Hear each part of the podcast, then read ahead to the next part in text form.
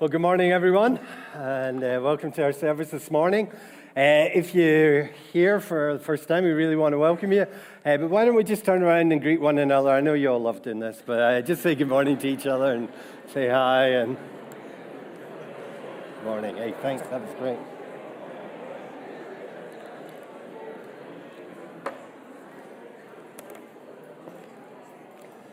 Okay, uh, a couple of announcements as we. Um, uh, before we start. Uh, first thing I can I mention that this weekend is uh, the Baptist Union of Scotland's uh, sort of official conference week. The, the event is called Canopy, and uh, it's all online. And so, although you may not have been part of the weekend, the talks are actually on the YouTube site of the Baptist Union of Scotland. So if you just do Baptist Union of Scotland YouTube, you'll see all the talks there, so you can actually revisit them. And uh, you may particularly want to go and see the one by Francis Chan. That's not how you say his name, is it?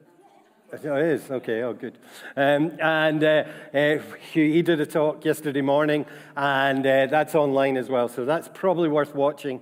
Uh, he's, he's an international speaker, well known, and uh, again, but particularly delivering a message into a Scottish context. Uh, but the, the rest of it's there as well that you may want to dabble in. So, can I mention that? And the second thing is 20th of November in the evening, we have the induction of Anthony as uh, joining the pastoral team here in SBC. And uh, again, invite, warmly invite you to come along and be part of that event as Anthony joins us. We are counting the days down uh, as uh, we've been operating with f- certainly fewer staff, severely fewer staff over the last few weeks. So, uh, so we're looking forward to Anthony's arrival. And then we have Christmas. And, uh, and I've said already, but we have a series of Christmas services coming up. I think this Christmas is going to be a great opportunity for outreach. Uh, we've got a theme, The King is Coming, and I, I really uh, ask you to start praying now and thinking about those that you can invite along and invite into our Christmas services to, to hear the gospel and hear the good news about Jesus Christ uh, this year in particular. Let's turn now to our Roman series, reading Romans backwards, and um, you'll be glad to know we've got to some of the really tough bits of Romans, and uh, and uh, uh, I hope I hope we're feeling wide awake. I, I, went into McDonald's and got an espresso before I started this morning just to make sure I was super sharp. And uh, be, because we're going to grapple with some of the big issues and uh, obviously, we've only got 20, 25 minutes uh, to do this, so I'm going to highlight them. I may not solve them all, but, but just begin to grapple with some of these ideas. Uh, I, I don't know how you find it, but um, uh, it was nice of Heather to mention Stormzy. And, uh, but I don't know if you've ever listened to Stormzy's music, but I listen to it and I feel old, okay? It's like, you know, and, and, and there's a bit of, like in our modern world today, where I find myself hankering for the way that things used to be. You, you ever find yourself like that? I, uh, my, my daughter lives in the flat that I lived in when I was 21 years of age. And uh, I was over there yesterday. Don't go over that often, see my grandson. And, uh, and I was sitting in the flat and I was just thinking, wow, 21. I was here. and, uh, and, and, you know, just reflecting and then reflecting how it's so changed, how it's so changed. I, I, I mean, and, uh, and, and, and a kind of hankering uh, for, for the way that things used to be. I, I mean, our, our parliament this week was debating concepts relating to what is a man and what is a woman and, and, and grappling with questions on this. And you sit there and you think, uh, certainly when I was 21, I would never have envisaged these kind of debates in these kind of forums. Just don't. And, and, and there's a bit of you that kind of wants to hanker for the past and wants to turn to the past. And, and then you have to deal with the realization, and it's hard if you're a wee bit older, where you have to recognize that we are moving into a future. And the future is not going to be the past, but it's a new future that we have to move into. And we have to adapt and respond to that future. And that's hard. Uh, traumatically so as you get older. Uh, young people don't understand what I'm talking about, you, but you do if I'm older, uh, if you're that bit older. And, and, and Romans 11, 9 through 11 is kind of dealing with this issue. We, we, we've seen that the key themes of chapters 12 through 16 it's really this division between the Jewish believers and the Gentile believers. The, the Jewish believers had been kicked out of Rome for five years. They were now returning, and the Gentile believers had been running the church. And, and Paul had to bring these two groups together with very different theologies, with very different outlooks. He had to bring them together into an operating body of Christ that could reach out to its community. And that's why he wrote Romans. And, and, and, and the idea is that the theme is peace. And, and the theme is peace, not only within the church, but peace for the community, wholeness and healing for the community. And in order for that to happen, the church had to understand the future that God was calling them into. And both groups needed to understand it. The Gentile believers needed to understand it, and the Jewish believers needed to understand it. And both of them were looking at the way things had been. You know, the Jewish believers were looking back to, hey, wasn't it great when we ran the church? Uh, and the Gentile believers were saying, wasn't it better when we didn't have the Jewish believers here and we got to do things with our new modern theology? And uh, now we've got to deal with this old stuff again. What's going on here? And, and Paul is trying to set the foundation for that discussion of peace that we see in chapters 12 through 16, here in chapters 9 through 11. And he begins to grapple with some massive issues. He, he, he grapples with where we've been, with where we are, and where we're headed. And, and so he deals with the past, the present, and the future. And these passages are some of the most significant uh, passages in the whole of the New Testament. Uh, some of you will know that in 1917, there was a declaration made by the British government. It was called the Balfour Declaration. And uh, the, uh, the declaration was made by the Home Secretary then, a man called Lord Balfour, who lived in East Lothian and was a Scottish Presbyterian. And he basically made a declaration which said that although the land which was known as Palestine at the time, although the land of the Palestine had less than 5% of a Jewish population, the British government was committed to establishing a Jewish state in that part of the world. And uh, historians have kind of looked at why on earth did the British government, the most powerful government in the world at that time, no hard to, hard to believe nowadays, but uh, why, why did they choose that as a policy?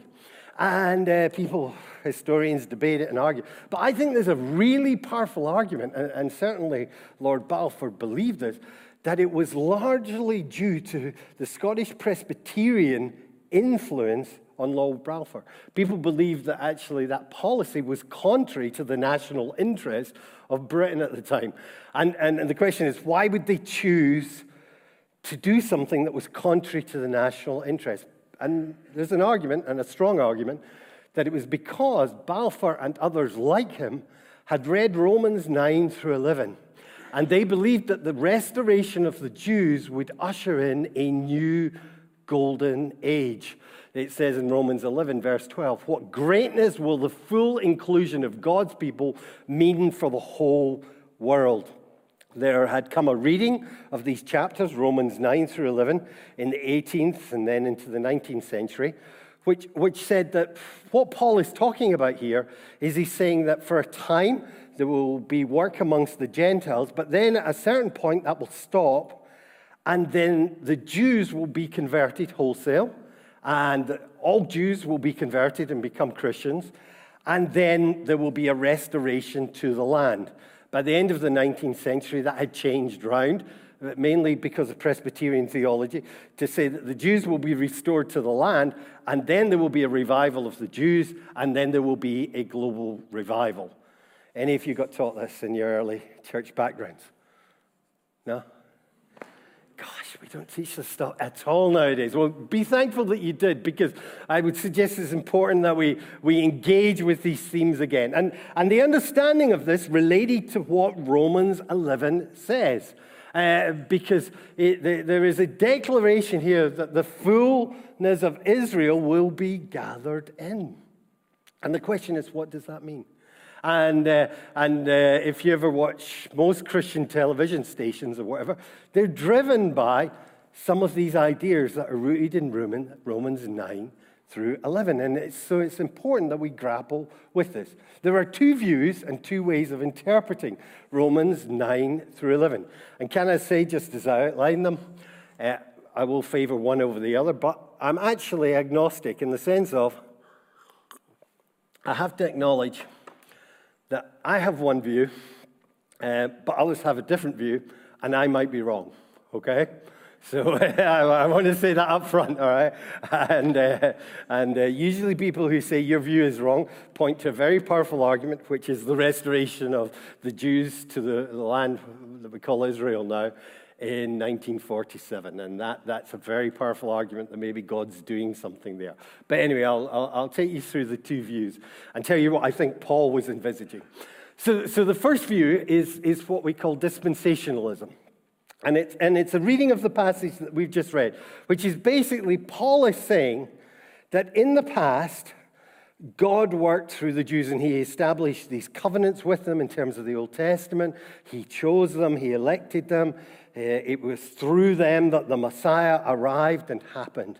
And then the Jews rejected the purpose for a time.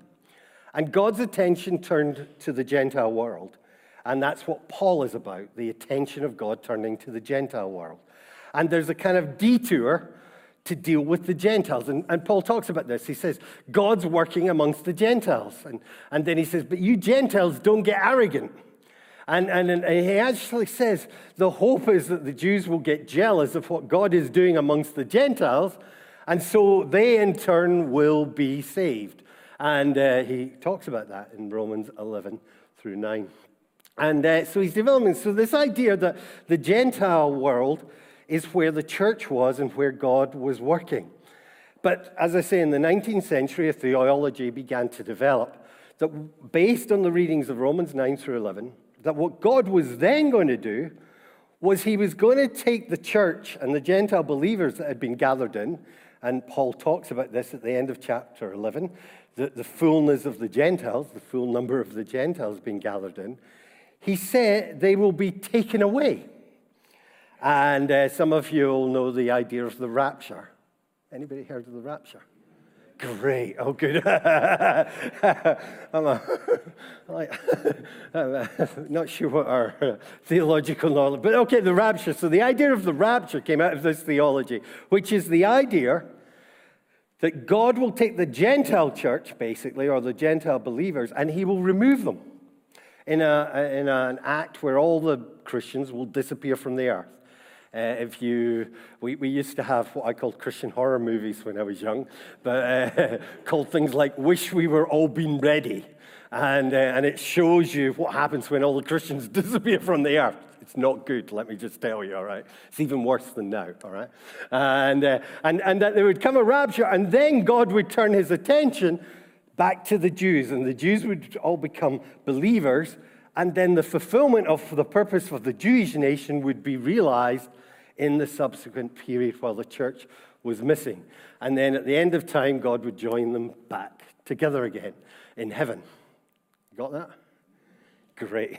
so that, that's the idea there. That's called dispensationalism. Is that what Paul is teaching in Romans chapter 11? Some believe so.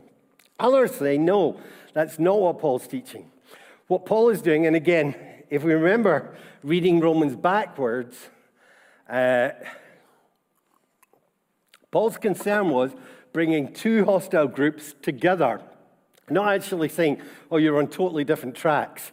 And for a time, you Gentiles hang out over there and you can run things, but then the Jews will take it back again and it'll run together.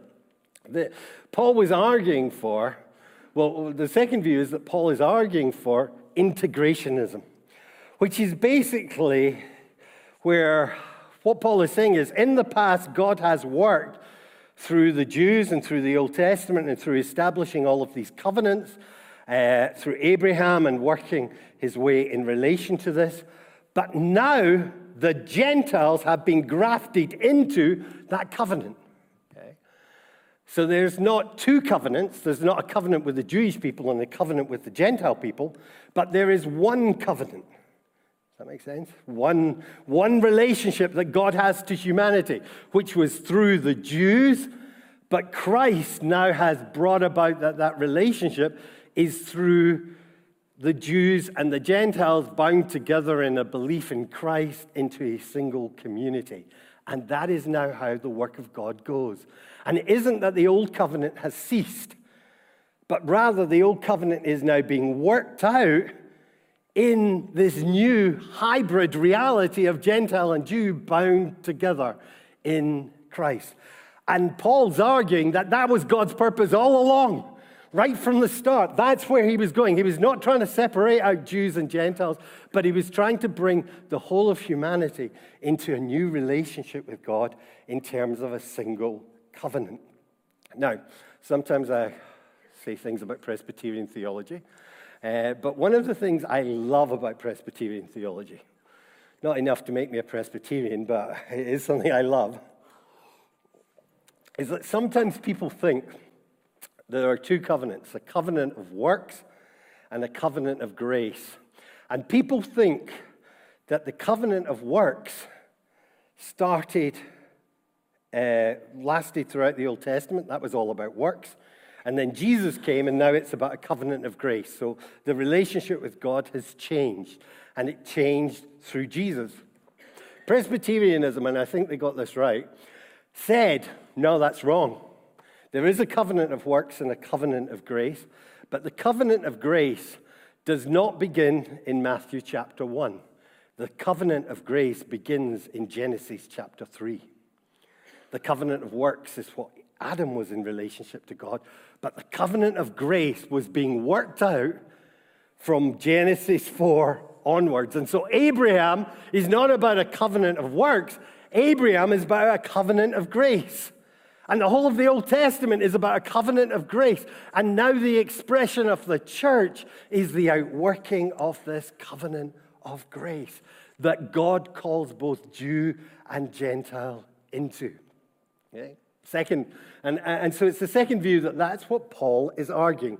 Now, as I say, and uh, I hold up my hands, uh, the, the, the, well, in fact, let's, the, the key text here relates to verse 26. And if you look at verse 26, in, in some of the translations it says, and in this way, or others it says, and so all Israel will be saved.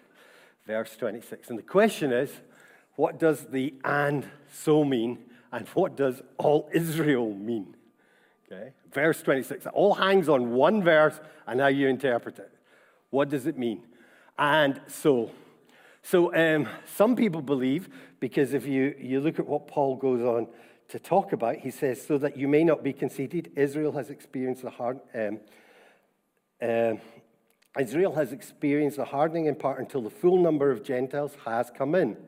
And so, so the and so relates to the full number of Gentiles. So what Paul's saying is, all Israel will be saved is all about the full number of Gentiles coming in to share in the covenant with the Jews. And as the full number of the Gentiles comes to share with the Jews in this new covenant, so all Israel is saved. Right, that's one reading of it. The other reading says, Noah actually means in the end, all Israel, i.e., all Jews, will be saved. And so it points to this global revival. Does that make sense? So the question is, what does the and so mean? Is the and so saying it's this hybrid of Gentiles and Jews coming together, or is it saying Israel, as in the Jews, will all be saved? Now, here's the thing if you read Romans 9 through 11, it's pretty hard to work out exactly what Paul's arguing. And brilliant theologians like John Stott and John Piper, these guys, they, they would stand with me in reading it as an integration text. But others would stand and say, no, it actually is saying that all of Israel will be saved. And again, I think the strongest argument that that camp has is the fact that Israel was restored to the land of Palestine in 1947. And, and that's like, what's God doing there? Is this completely irrelevant to the purposes of God? Or is God doing something in that? That's the big question. However, I do think that Paul's arguing for an integrated approach. And, and I'll give you my reasons. As I say, I may be wrong, but I'll give you my reasons. First of all, I think it accords with Romans 12 through 16, what we've seen. But it also accords with what Paul begins to say in Romans chapter 9. Because Paul starts this whole series and this series of passages by saying, you know, I would be accursed if I could see the Jewish people saved. That's an amazingly strong statement. That's how he starts. And, and then, he say, then he goes on to, to develop that theme and idea. And he says something quite radical in verse 6. It is not as though God's word has failed, because people were saying, wait a minute, the Jews aren't saved. So hasn't God's word failed? Haven't the covenants failed? And he says, no, God's word's not failed, and the covenants haven't failed. For not all who are descended from Israel are Israel. Chapter 9, verse 6. Not all who are descended from Israel are Israel. What does it mean? He's suggesting a redefinition of Israel, isn't he? He's suggesting that Israel is not defined by genetics, but by uh, you'll, you'll see he goes on to talk about Isaac by the act of faith. And so he says Israel is defined by faith, not by genetics. And he goes on to reiterate the same point again, second point. He says, not because they are his descendants are they all Abraham's children. So they're not Abraham's children just because they are descended from Abraham. On the contrary, it is through Isaac that your offspring will be reckoned through Isaac. And Isaac's the type of Jesus. And so what he's saying is the offspring will be reckoned through Jesus and the act of the cross. And so he's saying Israel will be defined through Jesus and the act of the cross. And he then goes into this big argument through chapter 9 and 10 and 11, and then he concludes and says, All Israel will be saved. Is the Israel that he's talking about the people he's just defined in chapter 9? Um, you can discuss that in your Bible study groups. Have fun. I hope there's some brethren people here to argue the other side. So, uh, but, but that's what I believe, all right? That, that what we are seeing is a picture of integration. So let's say, okay, that's what's going on here theologically, and that's what's all right. What are the things that we can take away from this? What lessons can we take away from, from what is a, a difficult passage that's dealing with big themes?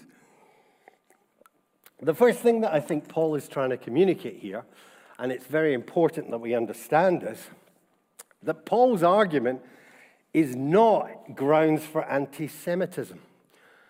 There are no grounds for anti Semitism in the Bible. And, and, and this is what Paul is saying. And he's turning to the Gentile believers in chapter 11. And he's saying, You guys are arrogant and you guys are proud. And you guys are developing a wrong attitude towards the Jews. That's what he's actually saying to them. And he says, I want to warn you about that. Because you have to understand that the Jews in the past were the recipients of the covenants. They received God's glory. They were chosen by God. And you have become arrogant and boastful, and you are ignoring the significance of the Jews in terms of the past because you are indebted to them. And, and he's explaining this. Now, tragically, Christianity has been full of anti Semitism. And again, sometimes people have used the book of Romans for that. And there is no grounds in Paul, in fact, there are no grounds in the Gospels for any kind of anti Semitism. Paul goes on to argue. He says, Don't you understand that their unbelief has caused you to be shown mercy? And the reason you've been shown mercy is not so that you can sit there and go, Well, I'm all right. Boy, those Jews, they're really in for it. You know? They had everything, now they've given it all up, and hey, we're all right, and they're in major trouble. He said, Don't you understand that the mercy of God has been shown to you so that you can become vehicles of mercy to the unbelievers? And he's doing that in relation to the Jews initially, although he does extend it out to the whole of humanity by the end of chapter 12. So he does focus on the Jews and then says, You have been called to show mercy to the whole of humanity. Now, here's the thing, and it's one of the things I love about being Scottish and about our Presbyterian tradition and heritage, is that because of the way that the Presbyterians read Romans 9 through 11, Scotland has always had a positive and affirmative relationship with the Jews. We've always affirmed the Jews as important and valuable and to be respected and, and to be acknowledged. And, and actually, you know, there are more, or there were more Christian missionary organizations directing and reaching the Jews in Scotland than any of the other groups in the world put together. Uh, if you go anywhere in the world and you find Jewish mission going on, you will invariably find Scotsmen or Scotswomen at, the heart of it. They were the people that were the drivers saying, We are being shown mercy.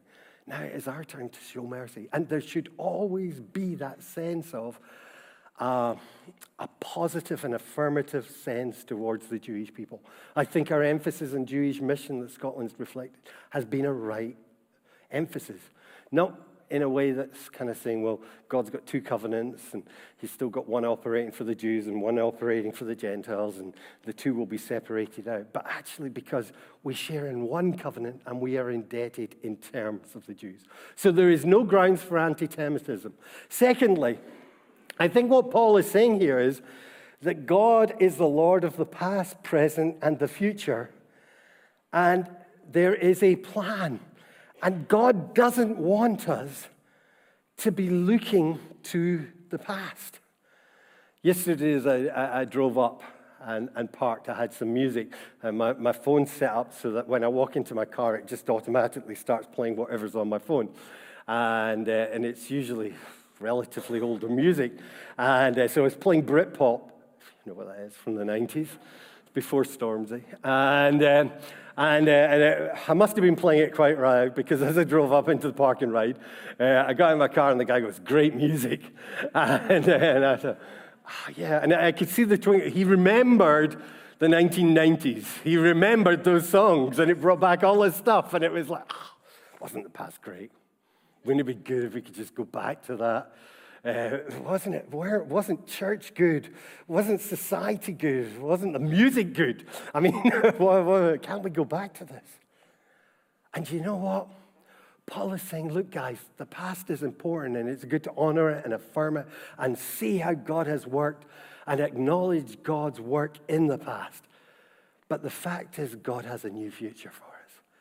And in order to move into that future, you have to turn and embrace that future the new thing that God wants to do with Jew and Gentile to create a new future.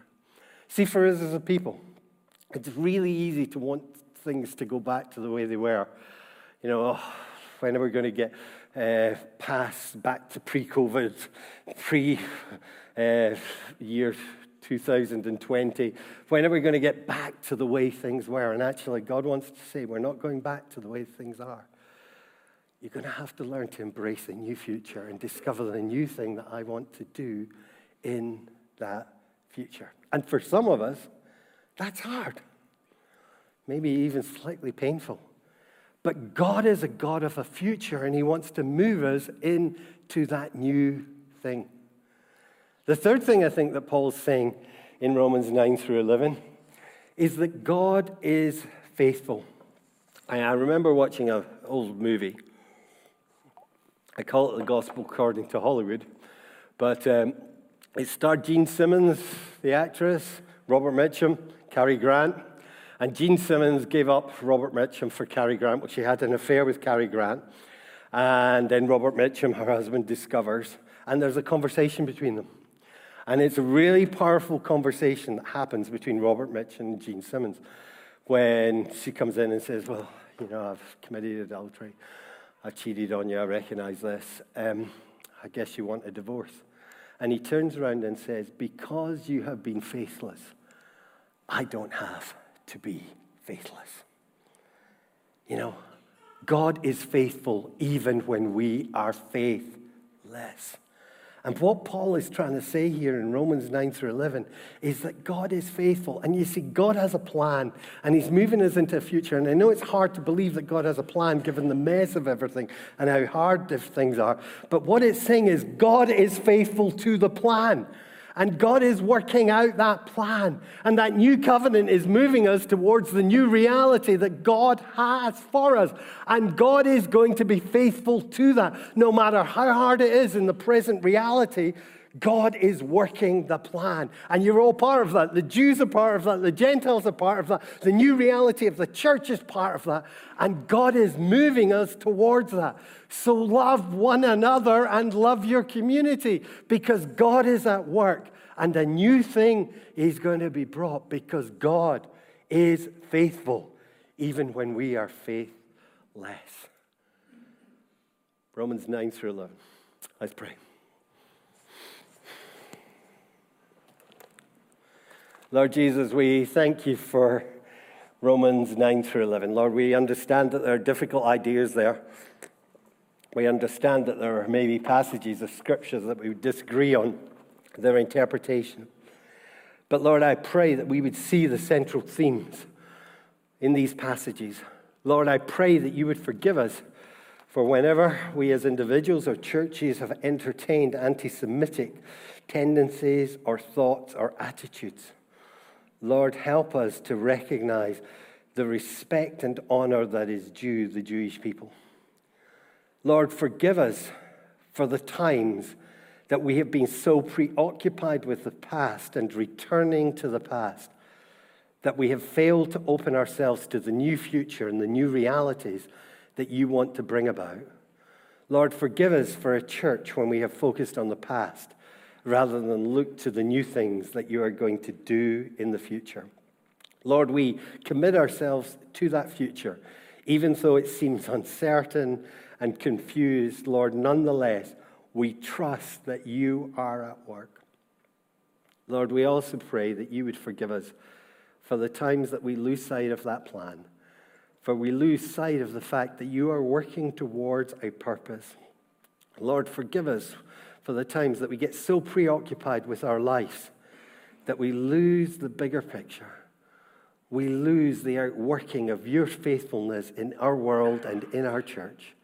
So, Lord, we pray that we would discover that even in the midst of our unfaithfulness, you are a faithful God. Lord, we ask this in your name. Amen.